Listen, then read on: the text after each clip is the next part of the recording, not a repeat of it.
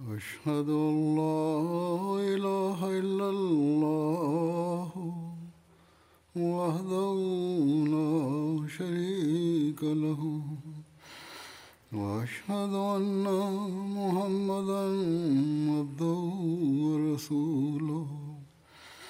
أما بعد فأعوذ بالله من الشيطان الرجيم. بسم الله الرحمن الرحيم. الحمد لله رب العالمين. الرحمن الرحيم. مالك يوم الدين. إياك نعبد وإياك نستعين اهدنا الصراط المستقيم صراط الذين أنعمت عليهم غير المغضوب عليهم ولا الضالين கடந்த ஹுத்பாவில் ஹஸ்ரத் வாக்களிக்கப்பட்ட மசீஹ் அலைஹிஸ்ஸலாம் அவர்களது திருக்குரானின் மகத்துவம் மற்றும் முக்கியத்துவம் பற்றிய வழிகாட்டல்களை எடுத்து கூறியிருந்தேன். இன்று இது தொடர்பாக மேலும் சிலவற்றை எடுத்துரைப்பேன். திருக்குரானின் அருள்கள் மற்றும் முக்கியத்துவத்தை எடுத்துரைத்தவாறு தஹ்ஃபா கைசரியா என்ற தனது நூலில் விக்டோரியா மகாராணியின் வைரவிழா சந்தர்ப்பத்தின் போது அன்னார் எழுதிய அந்த நூலில் தூதுச் செய்தியை வழங்கியிருந்தார்கள்.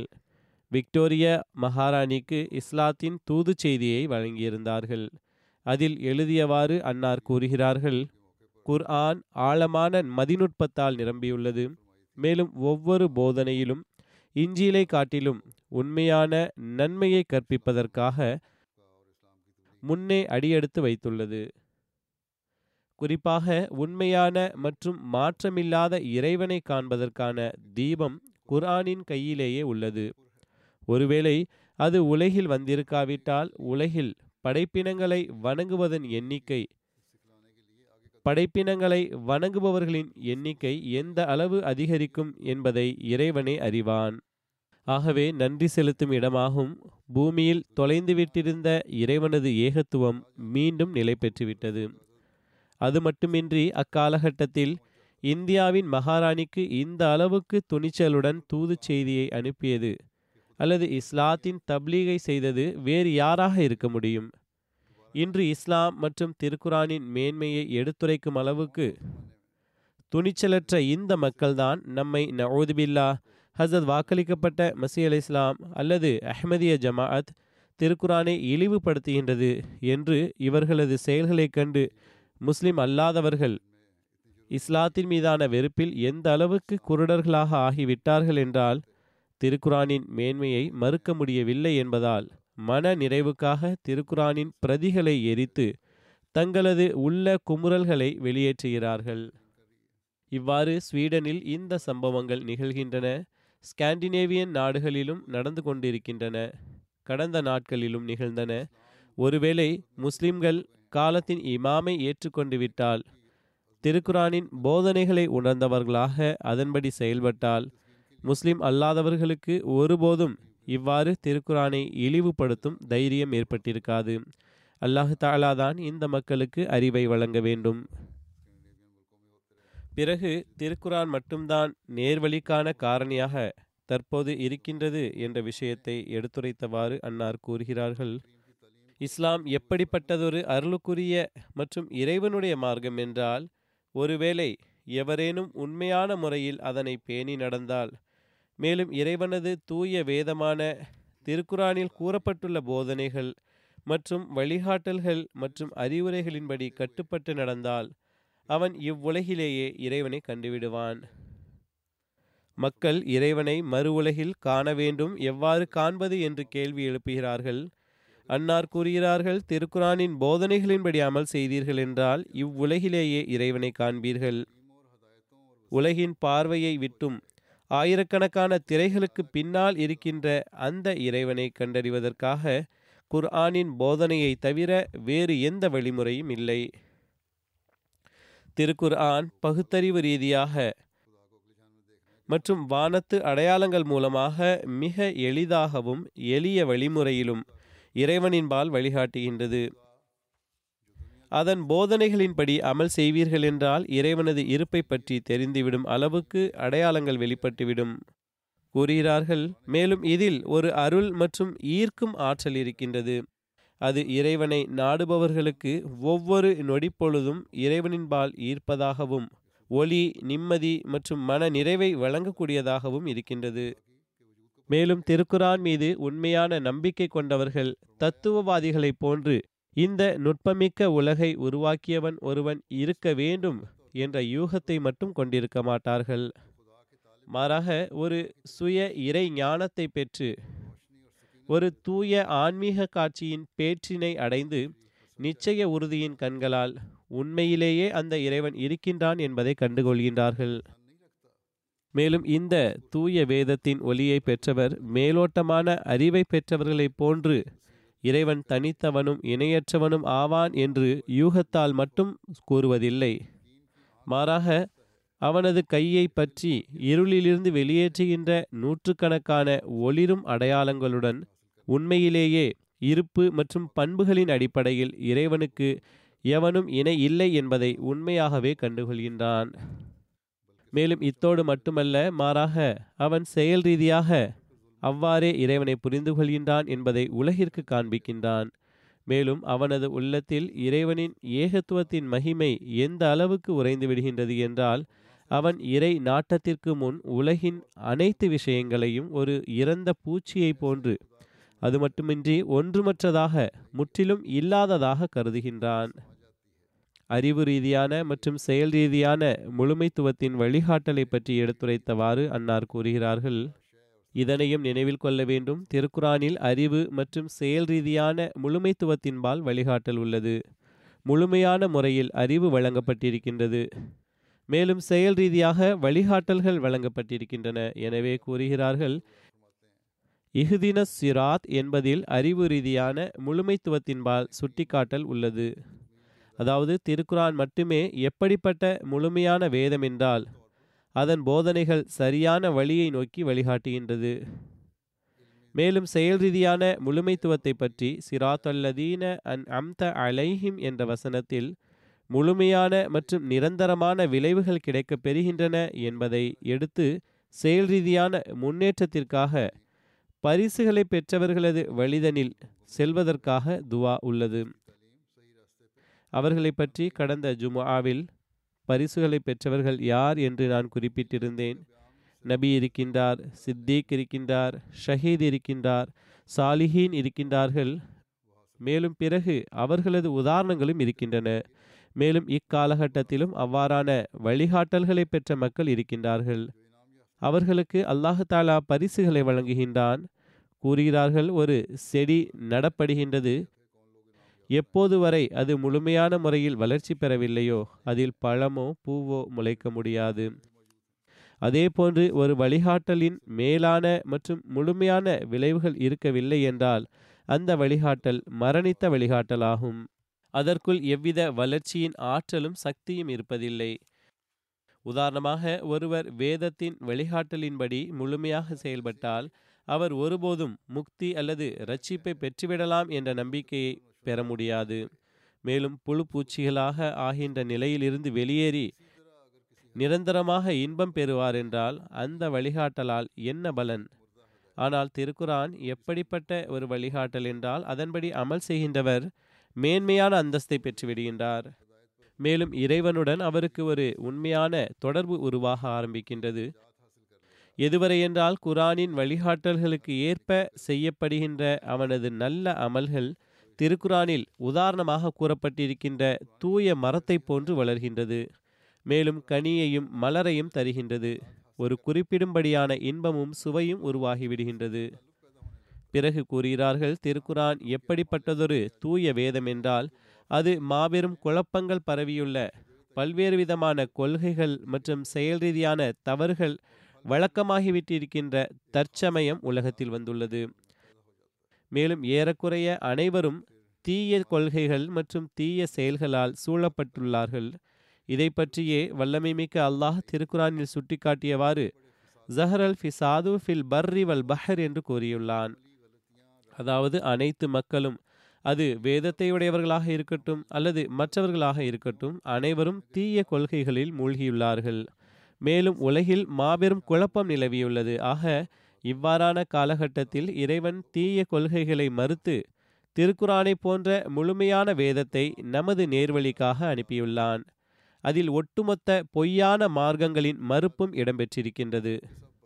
மேலும் குறிப்பாக ஐவேளை தொழுகின்ற ஒவ்வொரு தொழுகையின் ஒவ்வொரு இரக்கத்திலும் ஓதப்படுகின்ற சூரா ஃபாத்திகாவில் அனைத்து கொள்கைகளும் கூறப்பட்டுள்ளன.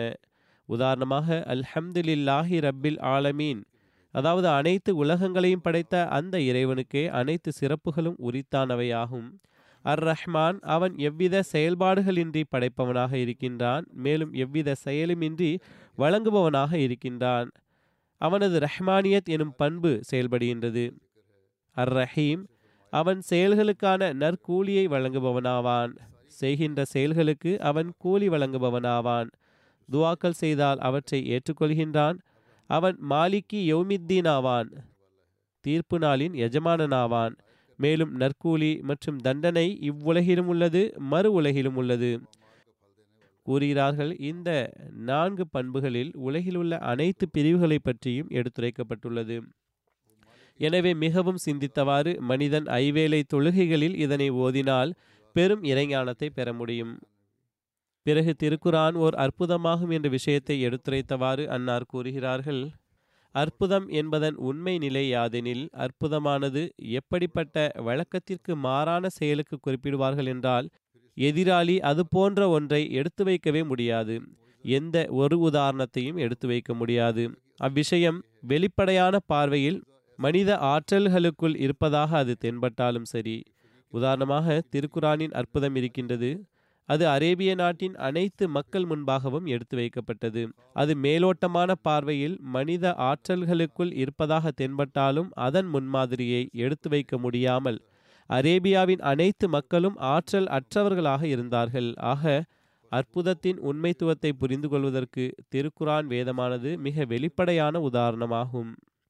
அது மனிதன் இயற்றுகின்ற நூலை போன்ற ஒரு வேதமே ஆகும். ஆனால் அது தனது சொற்செறிவின் காரணத்தினால் மேலும் மிகவும் இனிமையான தூய்மையான மற்றும் வண்ணமயமான வார்த்தைகளின் அடிப்படையில் அனைத்து இடங்களிலும் உண்மை மற்றும் மதிநுட்பத்தை முறையாக பேணுவதாக இருக்கின்றது. அது ஆயிரத்து முன்னூறு வருடங்கள் கடந்த பிறகும் தற்போது வரை எந்த ஒரு எதிரியும் அதனை எதிர்க்க முடியவில்லை. மேலும் அதற்கான ஆற்றல் எவருக்கும் இல்லை. திருக்குரானுக்கு உலகின் அனைத்து வேதங்களை விடவும் உயர்ந்த அந்தஸ்து கிடைத்துள்ளது. அது அற்புதமான முன்னறிவிப்புகளையும் உயர்ந்த கருத்துச் செறிவு நிறைந்த மற்றும் உண்மை மற்றும் மதிநுட்பத்தால் நிரம்பியுள்ள அற்புதமான வார்த்தைகளால் எடுத்துரைக்கின்றது. எவ்வாறு இருப்பினும் அற்புதத்தின் உண்மையான மற்றும் முக்கியமான நோக்கம் யாதெனில் உண்மை மற்றும் பொய் அல்லது உண்மையாளர் பொய்யருக்கு இடையில் ஒரு வித்தியாசத்தை காண்பிக்கின்றது. மேலும் இப்படிப்பட்ட பகுப்பாய்விற்கு அற்புதம் அல்லது வேறு வார்த்தைகளில் அடையாளம் என்று பெயராகும். அடையாளம் என்பது எப்படிப்பட்டதொரு முக்கியமான விஷயம் என்றால் அதுவன்றி இறைவனுடைய இருப்பின் மீதும் முழுமையான நம்பிக்கை கொள்வது சாத்தியமற்றதாகும். அதேபோன்று முழுமையான நம்பிக்கையால் கிடைக்கின்ற அந்த பலனும் கிடைப்பது சாத்தியமற்றதாகும். மார்க்கத்தின் அசல் உண்மைத்துவம் இறைவனது இருப்பை கண்டறிவதுடன் தொடர்புடையதாகும் என்பது வெளிப்படையான விஷயமாகும். உண்மையான மார்க்கத்திற்கு அவசியமான மற்றும் அத்தியாவசியமான விஷயம் யாதெனில் அதில் இறைவனுடைய இருப்பை பற்றி வலுவான மற்றும் உறுதியான ஆதாரங்களை கொண்ட அடையாளங்கள் காணப்பட வேண்டும் என்பதாகும். மேலும் அந்த மார்க்கம் தன்னகத்தே மாபெரும் ஆற்றலை உடையதாக இருக்க வேண்டும். அது தன்னை பின்பற்றுபவர்களுக்கு இறைவனது கையோடு கைகோர்த்து விடக்கூடியதாக இருக்க வேண்டும். அப்படிப்பட்ட தொடர்பை அல்லாஹுடன் உருவாக்க வேண்டும். படைக்கப்பட்ட பொருள்களைக் கண்டு படைத்தவனின் அவசியத்தை மட்டுமே உணர்வது மேலும் அவனது உண்மையான இருப்பை பற்றி அறியாமல் இருப்பது என்பது முழுமையான இறை ஞானத்திற்கு போதுமானதாக இருப்பதில்லை. படைத்தவன் ஒருவன் இருக்கின்றான் என்ற விஷயத்தை மட்டுமே அறிந்து கொள்வது போதுமானது அல்ல. மேலும் அந்த அளவுக்கு மட்டுமே இருந்து விடுபவர்கள் இறைவனுடனான எவ்வித உண்மையான தொடர்பையும் பெற முடியாது. அவ்வாறே தனது ஆன்மாவை ஆத்ம உணர்ச்சிகளால் தூய்மைப்படுத்த முடியாது. ஒருவன் இருக்கின்றான் என்ற புரிதலால் மட்டுமே ஆன்மாவின் தூய்மை ஏற்பட முடியாது. அவ்வாறே அல்லாஹு தாலாவுடன் தொடர்பு உருவாக முடியாது.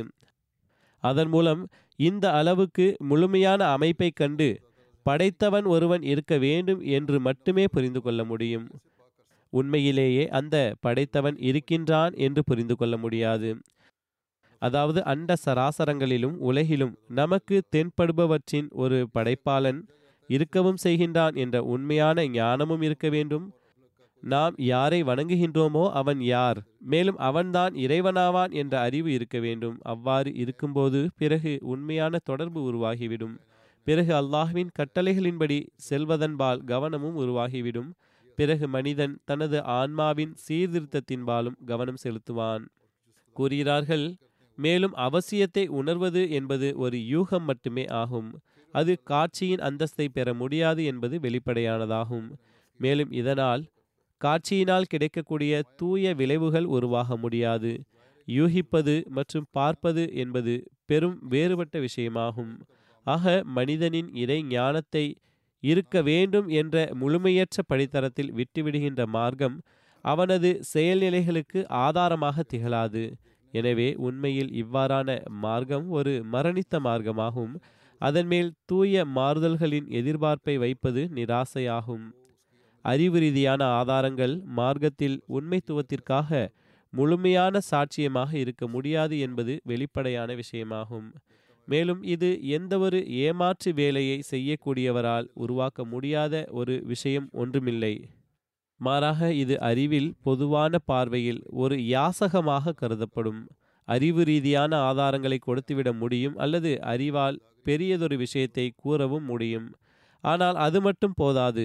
எப்போது வரை அல்லாஹுவின் பண்புகளை மனிதன் அறிந்து கொள்ளவில்லையோ அதிலிருந்து அவனால் பயன்பெற முடியாது. கூறுகிறார்கள் பிறகு இந்த வேதத்தில் எழுதப்பட்டுள்ள அறிவு ரீதியான விஷயங்கள் உண்மையில் இறைவனால் அருளப்பட்டுள்ளனவா? அல்லது ஏதேனும் ஒரு நூலில் இருந்து திருடப்பட்டு எழுதப்பட்டனவா? என்கின்ற விஷயத்திற்கு யார் தீர்ப்பு வழங்குவது? மேலும் ஒருவேளை அது திருடப்பட்டதாக கருதினாலும் பிறகும் கூட இறை இருப்பின் மீது அது எவ்வாறு வலுவான ஆதாரமாக திகழ முடியும்? மேலும் எப்போது உண்மையை இந்த ஆன்மா இவ்விஷயத்தின் மீது அதாவது இந்த அறிவு ரீதியான விஷயங்கள்தான் உறுதியான முறையில் இறை வெளிப்பாட்டிற்கான அடையாளமாகும் என்று முழுமையாக திருப்தியடைய முடியும். மேலும் அந்த விஷயங்கள் முற்றிலும் பிழைகளிலிருந்து தூய்மையானவை என்று எப்போது திருப்தி கொள்ள முடியும்? அதாவது அவை அல்லாஹு தாலாவின்பால் அழைத்துச் செல்கின்ற அடையாளங்களாகும் அல்லது அனைத்துவித பிழைகளிலிருந்தும் தூயதாகும் என்று எவ்வாறு கருதுவது? எனவே ஒருவேளை ஒரு மார்க்கம் சில விஷயங்களை மட்டுமே அறிவு மற்றும் தத்துவத்தை அடிப்படையாக கொண்டதாக கூறி தன்னுடைய உண்மைத்துவத்தின் காரணத்தை எடுத்துரைக்கின்றது என்றால் மேலும் வானத்து அடையாளங்கள் மற்றும் வழக்கத்திற்கு மாறான அற்புதங்களை காண்பிக்க முடியவில்லை என்றால் அப்படிப்பட்ட மார்க்கத்தை பின்பற்றுபவர் ஏமாற்றத்தில் இருக்கின்றார் அல்லது ஏமாற்றுகின்றார். மேலும் அவர் இருளில் மரணிப்பார். ஆக அறிவு ரீதியான ஆதாரங்களிலிருந்து இறைவனுடைய இருப்பும் உறுதியான முறையில் நிரூபணமாக முடியாது. என்றிருக்கும்போது ஒரு மார்க்கத்தின் உண்மைத்துவம் அதிலிருந்து நிரூபணமாகிவிட்டால் மேலும் எந்தவொரு மார்க்கம் அவ்விஷயத்திற்கு பொறுப்பாளியாக ஆகவில்லை என்றால் அது இறை இருப்பை உறுதியான முறையில் நிரூபித்து காட்ட வேண்டும். அப்போது வரை அந்த மார்க்கம் ஒரு பொருட்டே அல்ல. மேலும் அப்படிப்பட்ட மார்க்கத்தை பின்பற்றுகின்ற மனிதன் துரதிருஷ்டவாளியாவான் மனிதனுடைய ஞானத்தின் மூலம் அவன் இறைவனை கண்டறிகின்ற படித்தரம் வரை கொண்டு செல்ல முடியாத அந்த மார்க்கம் தனது நெற்றியில் சாபத்தின் அடையாளத்தை கொண்டிருக்கின்றது. ஆக இந்த அந்தஸ்தை பெறவே நாம் முயற்சி செய்ய வேண்டும். இறைவனை கண்டறியுங்கள். வெறும் அறிவு ரீதியான ஆதாரங்கள் மூலமாக மட்டுமல்லாமல் அடையாளங்களின் மூலமாக கண்டறியுங்கள். சொந்த தொடர்பு மூலமாக கண்டறியுங்கள். பிறகு மனிதன் மீது வெளிப்படுகின்ற அல்லாஹ்வின் அந்த உண்மைத்துவத்தை அறிந்து கொள்ளுங்கள். அல்லாஹு தாலாவின் அருளால் அஹ்மதிய ஜமாஅத்தில் அப்படிப்பட்ட உதாரணங்கள் இருக்கின்றன. மார்க்கமற்றவர்களுக்கு மாறாக மார்க்கமில்லாத இறைவனை ஏற்றுக்கொள்ளாத மக்களுக்கும் இறை இருப்பின் நம்பிக்கை ஊட்டப்பட்டிருக்கின்றது. அறிவு ரீதியான ஆதாரங்கள் வழங்கப்பட்டிருக்கின்றன. மேலும் பிறகு அடையாளங்கள் காண்பிக்கப்பட்டிருக்கின்றன. மேலும் சம்பவங்கள் எடுத்துரைக்கப்பட்டிருக்கின்றன. அவர்கள் மார்க்கத்தையும் ஏற்றுக்கொண்டார்கள் மேலும் இஸ்லாத்தையும் ஏற்றுக்கொண்டார்கள். மேற்கத்திய நாடுகளிலும் அவ்வாறான மக்கள் இருக்கிறார்கள். உதாரணமாக பெல்ஜியத்தில் ஒரு நண்பர் இருந்தார் அவர் நாத்திகராக இருந்தார். பெல்ஜியத்தில் வசித்த இந்தோனேஷியனாக இருந்தார் வேறு ரீஜனை சார்ந்தவராக இருந்தார். பிறகு பெல்ஜியம் வந்துவிட்டார் மேலும் அங்குள்ளவராக ஆகிவிட்டார். அவர் பையத் செய்தார் மேலும் எனக்கு அவரே நான் இறை இருப்பை அறிவுபூர்வமான ஆதாரங்களால் மட்டும் ஏற்றுக்கொள்ளவில்லை. மாறாக சம்பவங்களின் ஆதாரங்களினால் மேலும் அடையாளங்களினால் ஏற்றுக்கொண்டேன். பிறகு உண்மை இஸ்லாமாகிய அஹ்மதியத்தை ஏற்றுக்கொள்ளாமல் வேறு வழியே இருக்கவில்லை. மேலும் இந்த வழியை எனக்கு அகமதியத்து தான் காண்பித்தது. எனவே நான் அகமதி முஸ்லிமாக ஆகிவிட்டேன் என்று கூறினார். திருக்குரான் இறை அச்சமுடையவர்களுக்கு வழிகாட்டல் என்று வாதிக்கின்றது. ஹஸ்ரத் வாக்களிக்கப்பட்ட மசீல் அலி இஸ்லாம் அவர்கள் இது தொடர்பாக கூறுகிறார்கள். இந்த வசனங்களில் மறைந்துள்ள இறை ஞானம் யாதெனில் இறைவன் இவ்வாறு கூறுகின்றான் அலிஃப் லாம் தாலிக்கல் கிதாபு லா ரைபஃபி அதாவது இது இறைவனுடைய ஞானத்தால் வெளிப்பட்ட இறை ஞானமாகும். மேலும் இதன் ஞானமானது மடமை மற்றும் மறதியை விட்டும் தூய்மையானதாகும். எனவேதான் இந்த வேதமானது எல்லாவித சந்தேகங்களிலிருந்தும் தூய்மையானதாக இருக்கின்றது. மேலும் இறை ஞானமானது மனிதனது முழுமைத்துவத்திற்காக தனக்குள் ஒரு முழுவதுமான ஆற்றலை கொண்டிருக்கின்றது. எனவேதான் இந்த நூல் இரையச்சமுடையவர்களுக்கு ஒரு முழுமையான வழிகாட்டியாகும். மேலும் அவர்களை மனித இயல்பின் முன்னேற்றங்களின் இறுதி படித்தரம் வரை சென்றடையச் செய்கின்றது. பிறகு இந்த விஷயத்தை எடுத்துரைத்தவாறு கூறுகின்றார்கள் நேர்வழி காட்டப்படுகின்ற அந்த இரையச்சமுடையவர் யார்? கூறுகிறார்கள் இறைவன் இந்த வசனங்களில் கூறுகின்றான் இரையச்சமுடையவர் மறைவான இறைவன் மீது நம்பிக்கை கொள்பவராவார். மேலும் தொழுகையை நிலைநாட்டுகின்றார் மேலும் தனது செல்வங்களிலிருந்து சிறிது இறைவழியில் வழங்குகின்றார். மேலும் திருக்குரான் மற்றும் முந்தைய வேதங்கள் மீது நம்பிக்கை கொள்கின்றார். இவர்களே நேர்வழியின் தலைவாயிலில் இருக்கின்றார்கள் அவர்களே இரட்சிப்பை பெறுவார்கள் இதுவே இரையச்சமுடையவர்களின் இலக்கணமாகும். பிறகு திருக்குரான் முழுமையான மார்க்கமாக இருப்பது பற்றி அன்னார் கூறுகிறார்கள் திருக்குரான் மார்க்கத்தை முழுமைப்படுத்தும் கடமையை நிறைவேற்றிவிட்டது என்பது நிரூபணமான ஒன்றாகும். அவ்வாறே அவன் கூறுகின்றான் அல் யௌம் அக்மல் துலக்கும் தீனக்கும் வ அத்மம் து அலைக்கும் நியமதி வரதி துலக்குமுல் இஸ்லாம தீனா. அதாவது இன்று நான் உனது மார்க்கத்தை உமக்காக முழுமைப்படுத்திவிட்டோம். மேலும் எமது அருளை உம்மீது முழுமைப்படுத்திவிட்டோம். மேலும் நாம் இஸ்லாத்தை உமக்காக மார்க்கமாக நிர்ணயித்து மகிழ்ச்சி அடைகிறோம் என்பதாகும். ஆக திருக்குரானுக்கு பிறகு எந்த ஒரு வேதத்திற்கும் பாதம் பதிக்க இடமே இல்லை. ஏனென்றால் எந்த அளவுக்கு மனிதனுடைய தேவை இருக்கின்றதோ அவை அனைத்தும் திருக்குரானில் எடுத்து கூறப்பட்டுவிட்டது. தற்போது இறை உரையாடல்களின் கதவு மட்டுமே திறந்துள்ளது. அதுவும் தாமாகவே அல்ல. மாறாக உண்மை மற்றும் வெளிப்படையான மற்றும் பகிரங்கமான இறை உதவியின் வடிவை தன்னகத்தை கொண்ட தூய உரையாடல்கள் மற்றும் பல மறைவான விஷயங்களை அடக்கியுள்ளது. அது ஆன்மாவை தூய்மைப்படுத்திய பிறகு திருக்குரானை பின்பற்றுவதாலும் ரசூலுல்லாஹி சல்லல்லாஹூ அலஹி வசல்லம் அவர்களை பின்பற்றுவதால் மட்டுமே கிடைக்கின்றது. நமது எதிரிகள் இந்த இறை ஞானத்தின் விஷயங்களை கேட்க விரும்புவதில்லை என்பது வருத்தத்திற்குரிய விஷயமாகும். மேலும் நம்மீது நவூது பில்லா நாம் திருக்குரானை மாற்றிவிட்டோம் என்று ஆட்சேபனை செய்கிறார்கள். திருக்குரான் ஆன்மீக மருந்தாகும் என்பதை பற்றி தன்னுடைய நூலான சஷ்மையே மாரிஃபத்தில் அன்னார் கூறுகிறார்கள்.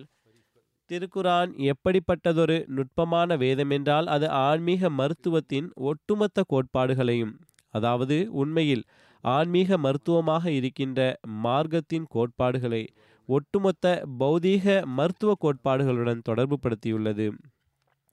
மேலும் இந்த தொடர்பு எத்தகைய சிறப்பு வாய்ந்தது என்றால் நூற்றுக்கணக்கான இறை ஞானங்கள் மற்றும் உண்மைத்துவங்கள் வெளிப்படுவதற்கான கதவாக இருக்கின்றது. மேலும் திருக்குரானின் உண்மையான மற்றும் முழுமையான விளக்க உரையை பௌதீக ஒட்டுமொத்த மருத்துவ கோட்பாடுகளை முன்னிறுத்தியவாறு திருக்குரானால் எடுத்துரைக்கப்பட்ட கோட்பாடுகள் மீது பார்வை செலுத்துபவரே வழங்க முடியும். கூறுகிறார்கள் ஒருமுறை எனக்கு சில திறமை வாய்ந்த மற்றும் ஆராய்ச்சி செய்கின்ற மருத்துவர்களின் சில நூல்கள் ஆன்மீக காட்சி வடிவில் காண்பிக்கப்பட்டது. அல்லாஹ்வே வழிகாட்டல் வழங்கினான். சில மருத்துவர்களது நூல்கள் ஆன்மீக காட்சி வாயிலாக காண்பிக்கப்பட்டது. அது பௌதீக மருத்துவத்தின் ஒட்டுமொத்த கோட்பாடுகள் மற்றும் அறிவு ரீதியான கோட்பாடுகள் மற்றும் ஆறு அத்தியாவசியமான விஷயங்கள் போன்றவற்றை பற்றிய கருத்துக்கள் மற்றும் கட்டுரைகளை கொண்டதாக இருந்தது. அது தொடர்பாக திறமைமிக்க குறைஷிய மருத்துவரின் நூலும் இருந்தது. அவற்றில் ஒரு நூல் மருத்துவராக இருந்த குறைஷியருடையதாகவும் இருந்தது. மேலும் இதுவே குரானின் விளக்க உரையாகும் என்று சுட்டிக்காட்டப்பட்டது. இதிலிருந்து பௌதீக ஞானம் மற்றும் ஆன்மீக ஞானம் ஆகியவற்றுக்கு இடையில் மிகவும் ஆழமான தொடர்பு இருக்கின்றது என்பது தெரிய வந்தது ஒன்று மற்றொன்றை உண்மைப்படுத்துவதாக இருக்கின்றது. மேலும் நான் இந்த பௌதீக மருத்துவத்தில் நூல்களை கருத்தில் கொண்டு திருக்குரானின் மீது பார்வை செலுத்திய போது மிகவும் ஆழமான பௌதீக மருத்துவத்தின் ஒட்டுமொத்த கோட்பாடுகளும் மிகவும் வெளிப்படையாக திருக்குறானில் இருப்பதை அறிந்தேன். அதாவது ஆன்மீக மற்றும் பௌதீக சிகிச்சைகளுக்காகவும் திருக்குறானிலிருந்து சரியான உதவி கிடைக்கின்றது. அதில் கவனம் செலுத்துவதற்கு இறை ஞானம் பெறுவதற்கு காலத்தின் இமாமின் வார்த்தைகளை கேட்க வேண்டிய அவசியம் உள்ளது அவரது நூல்களை படிக்க வேண்டிய அவசியம் உள்ளது பிறகு அல்லாஹுடனான தொடர்புக்கு உண்மையான வழிமுறை திருக்குறானே ஆகும் என்ற விஷயத்தை எடுத்துரைத்தவாறு அன்னார் கூறுகிறார்கள். நினைவில் இருக்கட்டும். மனிதன் எப்போது வரை அவன் தன்னைத்தானே தனது அடையாளங்களால் வெளிப்படுத்தவில்லையோ அப்போது வரை மறைவிலும் மறைவாக இருக்கின்ற அந்த இறைவனை ஒருபோதும் தனது ஆற்றலால் கண்டறிய முடியாது. மேலும் இறைவனுடனான சிறப்பான தொடர்பின் மூலமாக அன்றி ஒருபோதும் உண்மையான தொடர்பை இறைவனுடன் உருவாக்க முடியாது. மேலும் எப்போது வரை வல்லமை படைத்த இறைவன் தரப்பிலிருந்து ஒரு ஒளி உள்ளத்தில் நுழையவில்லையோ அப்போது வரை ஆன்மாவின் பலவீனங்கள் ஒருபோதும் வெளியேற முடியாது. மேலும் பாருங்கள் நான் அந்த காட்சியின் சாட்சியத்தை எடுத்துரைக்கின்றேன். அந்த தொடர்பு திருக்குரானை பின்பற்றுவதால் மட்டுமே கிடைக்க முடியும். பிற நூல்களில் தற்போது எவ்வித வாழ்க்கையின் ஆன்மாவும் இருப்பதில்லை. மேலும் வானத்திற்கு கீழ் ஒரு வேதம் மட்டுமே உள்ளது. அது அந்த உண்மையான நேசனின் முகத்தை காண்பிக்கின்றது. அது திருக்குரானாகும் எனவே திருக்குரானின் கட்டளைகளின்படி செயல்பட்டால் இறைவனது முகத்தை காண முடியும். அகமதிகளாகிய நமக்கும் சிந்திக்க வேண்டிய தருணமாகும். நம்மில் திருக்குரானின் போதனைகளின்படி செயல்படுகின்ற கவனமாக பார்ப்பவர்கள் ஓதுபவர்கள் எத்தனை பேர்? அதற்காக நாம் முழுமையாக முயற்சி செய்ய வேண்டும். அல்லாஹு தாலா நமக்கு அதற்கான நல் வாய்ப்பை தருவானாக. பிறகு ஹஸ்ரத் வாக்களிக்கப்பட்ட மசி அலி இஸ்லாம் அவர்கள் கூறுகிறார்கள் எமது மற்றும் நமக்கு முன்னால் கடந்து சென்ற அந்த நல்லடியார்களின் கண்கண்ட சம்பவங்கள் மற்றும் சுய அனுபவமானது கலப்பற்ற தன்மையுடனும் விசுவாசத்தின் பாதத்துடனும் திருக்குரான் மற்றும் ரசூலுல்லாஹி சல்லாஹூ அலஹி வசல்லம் அவர்களது உண்மையான கட்டுப்படுதலினால் மெதுமெதுவாக ஏகனாகிய ஈடு இணையற்ற அந்த இறைவனுடைய நேசம் உள்ளத்தில் உறைந்து விடுகின்றது. மேலும் இறை வார்த்தைகளின் ஆன்மீக ஆற்றலானது மனித ஆன்மாவுக்கு ஒரு ஒளியை வழங்குகிறது. அதன் மூலம் அவனது கண் திறக்கின்றது. மேலும் இறுதியில் மறு உலகின் விந்தைகள் அவருக்கு தென்படுகின்றன. அன்றைய தினம் அவனுக்கு நம்பிக்கையின் அறிவு மூலம் இறைவன் இருக்கின்றான் என்பது தெரிய வருகின்றது. அந்த நம்பிக்கை முன்னேற்றம் அடைந்து கொண்டே செல்கின்றது. எதுவரை என்றால் அறிவின் நம்பிக்கை கண்கண்ட நம்பிக்கையை அடைகின்றது. பிறகு கண்ணால் கண்ட நம்பிக்கை உண்மையான நம்பிக்கை வரை சென்றடைகின்றது. திருக்குர் ஆன் மற்றும் ரசூலுல்லாஹி சல்லாஹூ அலஹி வசல்லம் அவர்கள் மீது நம்பிக்கை கொள்கின்றவருக்கு முதலில் எவ்வித ஆன்மாவின் தூய்மையும் கிடைக்கப் பெறுவதில்லை. பல்வேறு விதமான பாவங்களில் மூழ்கி இருக்கின்றார் பிறகு இறைவனது கருணை அவனுக்கு உதவுகின்றது. மேலும் வழக்கத்திற்கு மாறான முறையில் அவனது ஈமானுக்கு ஆற்றல் வழங்கப்படுகின்றது. மேலும் திருக்குரானின் வாக்குறுதியாகிய லஹ்முல் புஷ்ராஃபில் ஹயாத்தி துன்யா அதாவது நம்பிக்கையாளர்களுக்கு இறைவன் தரப்பிலிருந்து நற்செய்திகள் கிடைக்கின்றன என்பதாகும். இவ்வாறு அவனும் தன்னை பற்றிய பல்வேறு விதமான நற்செய்திகளை பெற்று வருகின்றான். மேலும் இந்த நற்செய்திகள் மூலமாக அவனது ஈமான் ஆற்றல் அடைய அவர் பாவத்திலிருந்து அவ்வாறே விலகவும் ஆரம்பித்து விடுகின்றான். மேலும் நன்மைகளை நோக்கி நகர்கின்றான். இஸ்லாத்தின் மேன்மையை குறித்து ஆரிய சமாஜ மாநாட்டில் வாசிக்கப்பட்ட ஒரு கட்டுரையில் திருக்குரானின் சிறப்புகளை பற்றி எடுத்துரைத்தவாறு அன்னார் கூறுகிறார்கள். இறை வேதத்தை அறிந்து கொள்வதற்காக சீரிய அறிவு நிலைநாட்டிய அந்த தனித்துவமிக்க அடையாளமானது இறைவனது தூய வேதமான திருக்குறானில் மட்டுமே காணப்படுகின்றது. மேலும் இக்காலகட்டத்தில் இறை வேதத்தின் தனித்துவமிக்க அடையாளமாக இருக்க வேண்டிய அந்த அனைத்து சிறப்புகளும் இதர பிற வேதங்களில் முற்றிலும் தொலைந்துவிட்டன. அவற்றில் அந்த சிறப்புகள் முந்தைய காலகட்டத்தில் இருக்க சாத்தியமுள்ளது ஆனால் தற்போது இல்லை. நாம் முன்னர் எழுதிவிட்டிருந்த ஒரு ஆதாரத்தால் அவற்றை இறை வேதங்களாக கருதுகின்றோம். ஆயினும் அவை இறைவனது வார்த்தைகளாக இருந்தாலும் தற்போதைய சூழ்நிலையின் அடிப்படையில் முற்றிலும் பலனற்றதாகும். மேலும் வெறிச்சோடிய செல்வங்கள் மற்றும் படையாற்றல் ஆகிய ஒன்றுமற்ற அரண்மனையை போன்றதாகும். தனித்துவமிக்க சிறப்புகளை பற்றி மேலும் எடுத்துரைத்தவாறு அன்னார் கூறுகிறார்கள். தற்போது நான் மனித ஆற்றலுக்கும் அப்பாற்பட்ட திருக்குரானின் தனித்துவமிக்க சிறப்புகளை எடுத்துரைக்கின்றேன். கூறுகிறார்கள் முதலாவது யாதெனில் இதில் ஒரு மாபெரும் ஆற்றல் உள்ளது. அது தன்னை பின்பற்றுபவர்களை யூகத்தின் ஞானத்திலிருந்து நிச்சய உறுதியான ஞானம் வரை கொண்டு சேர்க்கின்றது. யூகம் மட்டுமே இருப்பதில்லை மாறாக நம்பிக்கை ஏற்படுகின்றது. மேலும் இறை ஞானம் உறுதியான இறை ஞானம் உருவாகிவிடுகின்றது அது யாதெனில் ஒரு மனிதன் முழுமையான முறையில் அதனை பின்பற்றும்போது இறைவனது ஆற்றலின் உதாரணங்கள் அற்புதத்தின் வடிவில் அவருக்கு காண்பிக்கப்படுகின்றன. இறைவன் அவனுடன் உரையாடுகின்றான். மேலும் தன்னுடைய வார்த்தைகளின் வாயிலாக மறைவான விஷயங்களை பற்றி அவருக்கு தகவல் தெரிவிக்கின்றான். மேலும் நான் இந்த குர்ஆனின் அருள்களை கதையின் வடிவில் எடுத்துரைக்கவில்லை. மாறாக எனக்கு காண்பிக்கப்பட்ட அந்த அற்புதங்களை எடுத்து வைக்கின்றேன். அந்த அற்புதங்கள் அனைத்தும் சுமார் ஒரு லட்சம் ஆகும் மாறாக அது அநேகமாக ஒரு லட்சத்தை விட அதிகமானவையாகும். இறைவன் திருக்குறானில் கூறியுள்ளான் எவரொருவர் எனது இந்த வேதத்தை பின்பற்றுவாரோ அவர் இந்த வேதத்தின் அற்புதங்கள் மீது மட்டுமே ஈமான் கொள்வதில்லை. மாறாக அவருக்கும் அற்புதங்கள் வழங்கப்படுகின்றன. எனவே நான் சுயமே இறைவேதத்தின் தாக்கத்தால் அந்த அற்புதங்களை கண்டிருக்கின்றேன். அது மனிதனின் ஆற்றலுக்கும் அப்பாற்பட்ட இறைவனது செயல் மட்டுமே ஆகும். பூமியில் ஏற்பட்ட நிலநடுக்கங்கள் பூமியை உண்கின்ற பிளேக் ஆகியவை எனக்கு வழங்கப்பட்ட அந்த அற்புதங்களே ஆகும்.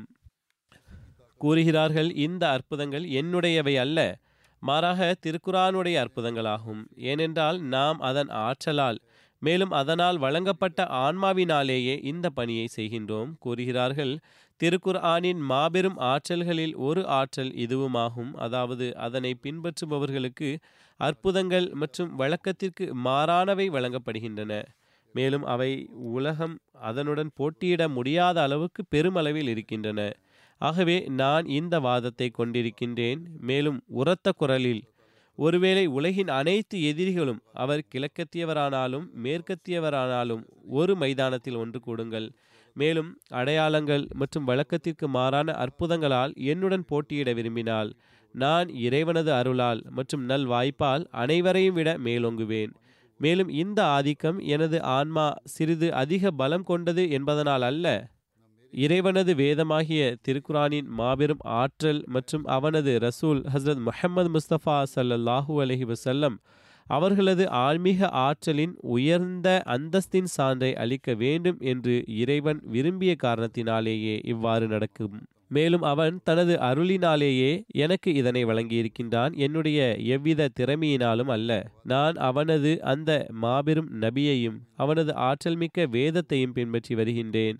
மேலும் அதனுடன் நேசம் கொண்டிருக்கின்றேன். மேலும் திருக்குரான் என்று பெயரிடப்பட்டுள்ள மேலும் இறை ஆற்றல்களின் வெளிப்பாடாக இருக்கின்ற அந்த இறைவனின் வேதத்தின் மீது ஈமான் கொள்கின்றேன். மேலும் திருக்குரானின் இந்த வாக்குறுதி லஹுமுல் புஷ்ராஃபில் ஹயாத்தி துன்யா மற்றும் ஐயதஹோ பி ரூஹிம் மின்ஹு மற்றும் யஜ் அல்லக்கும் ஃபுர்கானா ஆகிய வாக்குறுதிகளுக்கு ஏற்ப இறைவன் இவை அனைத்தையும் எனக்கு வழங்கியிருக்கின்றான்.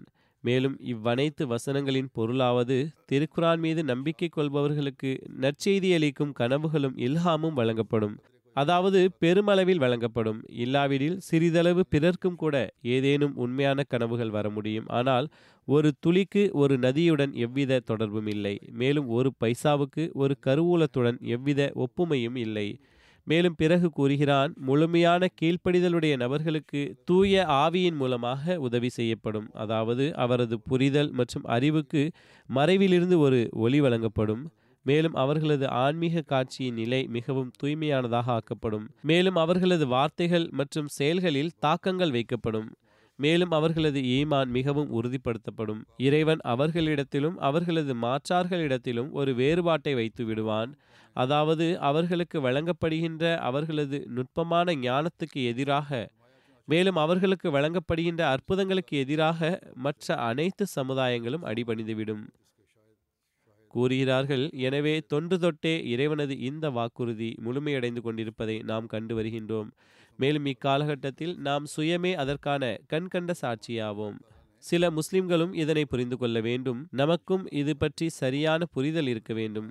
இக்காலகட்டத்தில் அல்லாஹாலா ஹஸ்ரத் வாக்களிக்கப்பட்ட மசீல் அலி இஸ்லாம் அவர்களை அடையாளங்களுடன் அனுப்பியுள்ளான். மேலும் அவர்களது அடையாளங்களுடைய தொடர் இன்று வரை தொடர்கின்றது. மேலும் அல்லாஹு தாலாவின் வேதத்தை சரியான முறையில் பின்பற்றுபவர் எவராகிலும் அல்லாஹு தாலா அவருக்கும் ஓரளவுக்கு இதன் சுவையை சுவைக்கச் செய்கின்றான். பிறகு கூறுகிறார்கள் நாம் திருக்குர்ஆனின் இந்த அளவுக்கு மாபெரும் ஆற்றல்களை எடுத்துரைத்தோம். அது தன்னை பின்பற்றுபவர்கள் மீது தாக்கத்தை ஏற்படுத்துகின்றது.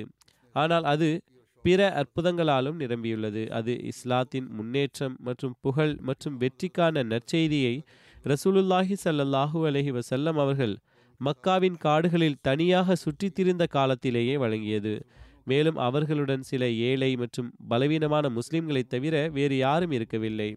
மேலும் ரோமானிய மன்னன் கைசர் ஈரானியர்களுடனான சண்டையில் தோல்வியுற்றான். மேலும் ஈரானிய மன்னன் கிஸ்ரா அவனது தேசத்தின் ஒரு பெரும் பகுதியை பதுக்கி கொண்டான். அப்போதும் திருக்குரான் முன்னறிவிப்பின் வடிவில் ஒன்பது வருடங்களுக்குள் பிறகு ரோமானிய மன்னன் கைசர் வெற்றி பெறுவான். மேலும் ஈரானை தோல்வியுறச் செய்வான் என்ற முன்னறிவிப்பை வழங்கியது. எனவே அவ்வாறே நிகழ்ந்தது. அவ்வாறே இறைவனது செயல்களை காண்பிக்கின்ற நிலவு பிளவுபடுதலின் மாபெரும் அற்புதம் நிகழ்ந்தது. திருக்குரானில் ரசூலுல்லாஹி சல்லாஹ் அலிஸ்லம் அவர்களது விரலின் சைகையினால் நிலவு இரண்டு துண்டாக ஆகிவிட்டது என்று குறிப்பிடப்பட்டுள்ளது. மேலும் குஃபார் இந்த அற்புதத்தை கண்டார்கள். இவ்வனைத்து விவரங்களும் அன்னாருடைய நூலான சஷ்மய மாரிஃபத்தில் உள்ளது. நான் சுருக்கமாக கூறியுள்ளேன். பிறகு சஷ்மய மாரிஃபத்திலேயே திருக்குரானின் சம்பவங்கள் உண்மையில் முன்னறிவிப்புகளாகும் என்ற விஷயத்தை எடுத்துரைத்தவாறு அன்னார் கூறுகிறார்கள். திருக்குரானில் எந்த அளவுக்கு நிகழ்வுகள் உள்ளனவோ அவை உண்மையில் சம்பவங்கள் அல்ல மாறாக அவை முன்னறிவிப்புகளாகும். அவை நிகழ்வுகளின் வடிவில் எழுதப்பட்டுள்ளன. ஆம் தௌராத்தில் நிச்சயம் கட்டுக்கதைகள் மட்டுமே காணப்படுகின்றன. ஆனால் திருக்குரானில் ஒவ்வொரு சம்பவமும் ரசுலே கரீம் சல்லாஹ் அலிவசல்லம் அவர்களுக்காகவும் இஸ்லாத்திற்காகவும் ஒரு முன்னறிவிப்பாக ஆக்கியிருக்கின்றான். மேலும் இந்த சம்பவங்களின் முன்னறிவிப்புகளும் முற்றிலும் தெளிவாக நிறைவேறியிருக்கின்றன. ஆக திருக்குரான் இறை ஞானம் மற்றும் உண்மையின் ஒரு ஆறாகும் மேலும் முன்னறிவிப்புகளின் ஒரு கடலாகும். மேலும் திருக்குரான் வாயிலாக அன்றி எந்த ஒரு மனிதனும் முழுமையான முறையில் இறைவன் மீது நம்பிக்கை கொள்ள முடியும் என்பது சாத்தியமற்றதாகும். ஏனென்றால் இந்த சிறப்பு குறிப்பாக திருக்குரானில் மட்டுமே உள்ளது. அதனை முழுவதுமாக பின்பற்றுவதனால் இறைவனுக்கும் மனிதனுக்கும் இடையில் இருக்கின்ற திரை அனைத்தும் விலகிவிடுகின்றன ஒவ்வொரு மார்க்கவாதியும் கதையின் அடிப்படையில் இறைவனுடைய பெயரை கூறுகின்றான். ஆனால் திருக்குரான் அந்த உண்மை நேசனின் முகத்தை காண்பிக்கின்றது. மேலும் நம்பிக்கையின் ஒளியை மனிதனது உள்ளத்தில் உழைக்கின்றது அனைத்து உலகிற்கும் மறைவாக இருக்கின்ற அந்த இறைவன் திருக்குரானின் வாயிலாகவே தென்படுகின்றான். உண்மையான முறையில் திருக்குரானின் போதனைகளின் மீது செயல்படுவது நிபந்தனையாகும். அன்னார் கூறுகிறார்கள் திருக்குரானின் இரண்டு பகுதிகள் உள்ளன. ஒரு பகுதி சம்பவங்கள் மற்றும் மற்றொன்று கட்டளைகள் ஆகும். கூறுகிறார்கள். திருக்குரானின் இரண்டு பகுதிகள் உள்ளன. சில விஷயங்கள் நிகழ்வுகளின் வடிவில் இருக்கின்றன. மேலும் சில கட்டளைகள் மற்றும் வழிகாட்டல்களின் வடிவில் உள்ளன. நிகழ்வுகள் மற்றும் வழிகாட்டல்களை பிரித்தறியாத மக்கள் அவற்றை கையிலிருந்து நழுவ விடுகின்றார்கள். ஏனென்றால் திருக்குறானை பற்றி இறைவனது கூற்று இவ்வாறு உள்ளது. வலவுக்கான மின் இந்தி கைரில்லாஹி ல வஜது ஃபீஹி இஹ்திலாஃபன் கசீரா. ஒருவேளை அது அல்லாஹ்வை அன்றி வேறு எவரது சார்பிலும் இருந்திருந்தால் நிச்சயமாக அதில் அதிக முரண்பாடுகள் இருந்திருக்கும். கூறுகிறார்கள் முரண்பாடு இல்லாமல் இருப்பது அது அல்லாஹ்வின் புறத்திலிருந்து இருப்பதற்கான ஆதாரமாக ஆகிவிடுகின்றது. அதில் முரண்பாடுகள் இல்லை எனவே இது அல்லாஹ்விடமிருந்தே ஆகும். ஆனால் முடிவை அறியாத மக்கள் நிகழ்வுகள் மற்றும் வழிகாட்டல்களை வேறுபடுத்தி பார்க்காத காரணத்தினால் முரண்பாடுகளை உருவாக்கி அதனை மின் இந்தி கைரில்லாவாக ஆக்கிவிட்டார்கள். அவர்களது அறிவை குறித்து பரிதாபம் ஏற்படுகின்றது. கூறப்பட்டுள்ளதைப் போன்று நிகழ்வுகள் முன்னறிவிப்புகளின் வடிவை கொண்டிருக்கின்றன. மேலும் கட்டளைகள் இரண்டாவது கட்டளைகளாகும். அவற்றை ஒன்றிணைத்து சில மக்கள் புரிந்து கொள்ள முயற்சி செய்தால் அவர்கள் தவறான புரிதலில் உள்ளனர். அவற்றை புரிந்து கொள்வதற்கு சுய ஞானம் இல்லை. மேலும்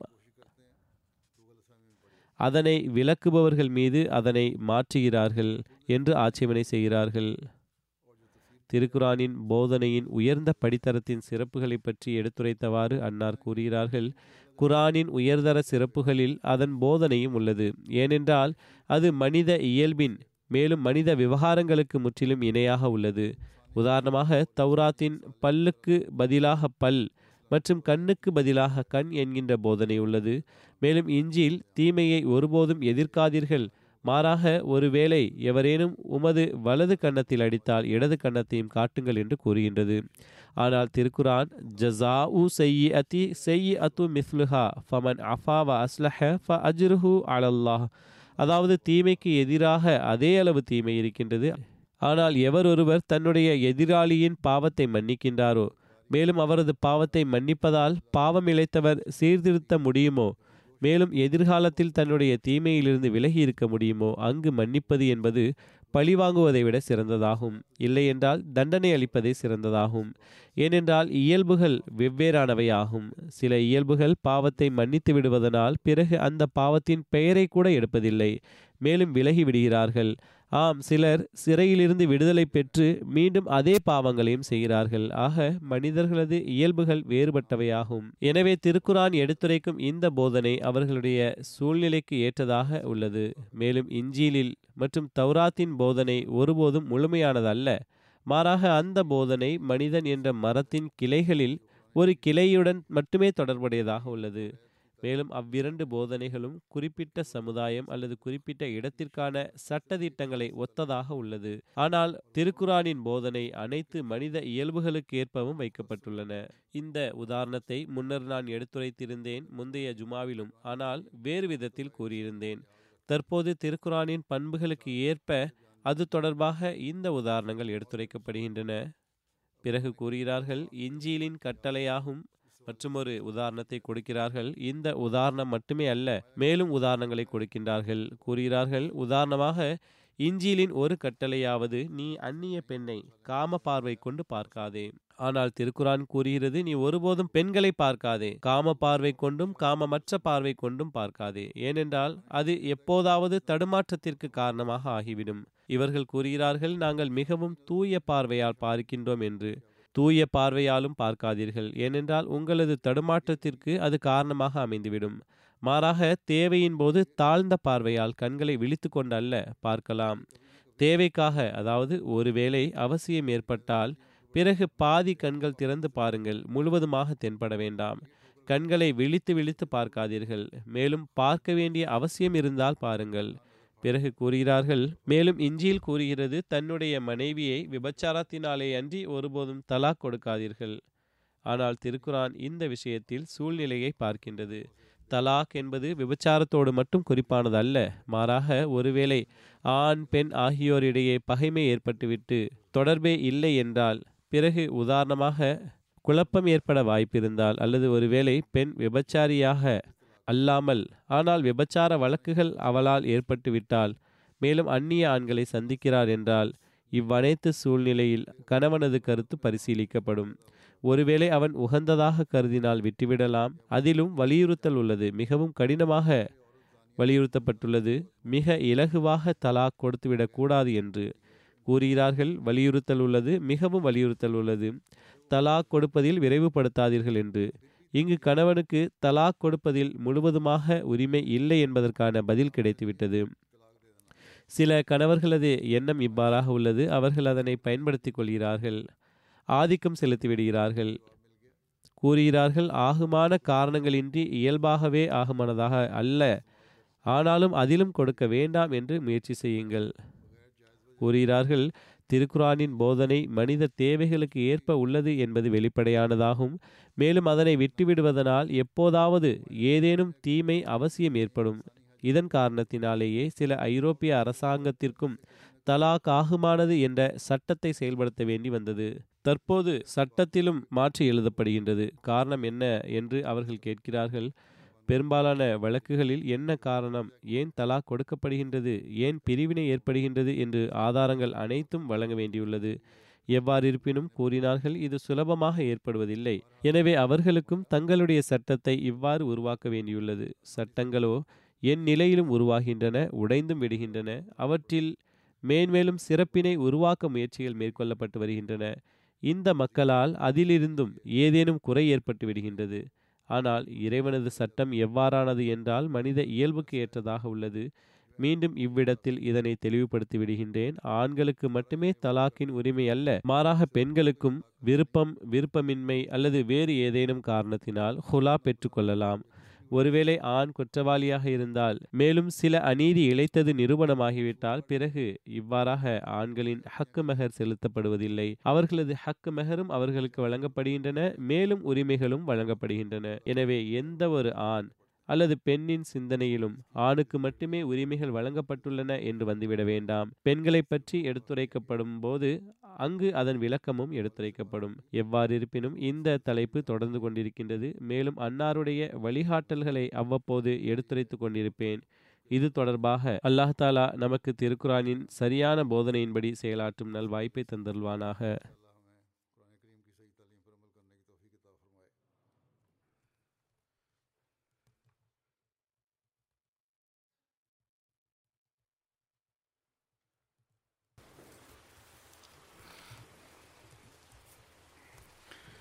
الحمد لله الحمد لله نحمده ونستعينه ونستغفره ونؤمن به ونتوكل عليه ونعوذ بالله من شرور أنفسنا ومن سيئات أعمالنا. من يهده الله فلا مضل له ومن يضلله فلا هادي له. ونشهد أن لا إله إلا الله. ونشهد أن محمدا عبده ورسوله. عباد الله رحمكم الله. إن الله يأمر بالعدل والإحسان. وإيتاء ذي القربى وينهى عن الفحشاء والمنكر والبغي يعظكم لعلكم تذكرون اذكروا الله يذكركم وادعوه يستجب لكم ولذكر الله أكبر